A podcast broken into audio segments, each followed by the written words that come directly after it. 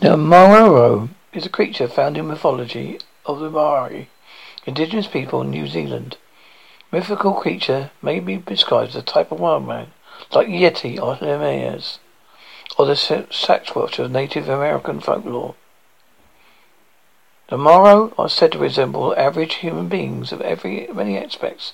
These creatures, however, are large and stronger than the average person. Additionally, they do not wear clothes, but are covered in long, shaggy black hair, instead of which forms a natural covering over their bodies. Despite this fact, they do not have clothes. They somehow manage to wield stone clubs, which demonstrate their ability to use tools.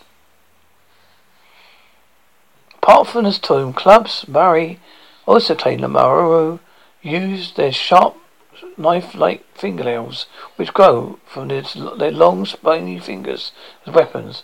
With the aid of such deadly weapons, the Maoro could, could kill and eat their prey, including any human beings who unfortunately happened across their path. It's also claimed the Maoro are cannibalistic in nature.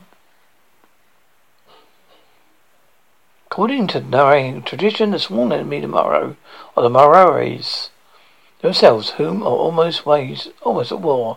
As a result of never-ending conflict, the Maori were driven further and further into the harshest and most habitable forests in the island of New Zealand.